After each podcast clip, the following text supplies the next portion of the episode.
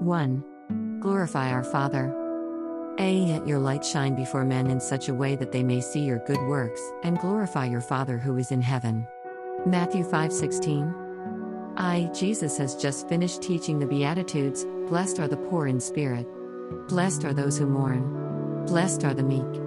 Then he summarizes this section by encouraging the believer to continue doing all those things that are making them poor in spirit, mournful, meek, and persecuted because the prophets were treated the same way. This leads into being salt and light.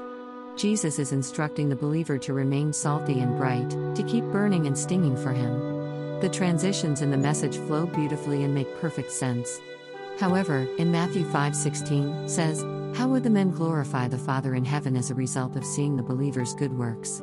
If these same men are the ones causing the believer to be poor in spirit, meek and persecuted, how can they be hurting the believer while glorifying God?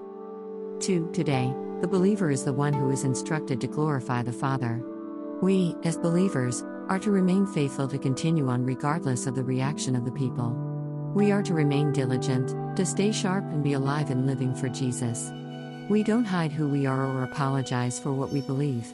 We stand strong and continue. Not only will men see our good works, which will bring glory to our Heavenly Father, but also we glory in our Heavenly Father that we are able to endure in His good works.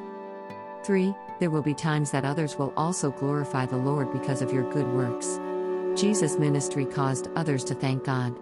But we don't look at others for affirmation to know that the Lord is blessing. We look to God. We need to be faithful to things God has called us to do and leave the results with Him, as we glorify our Father who is in heaven.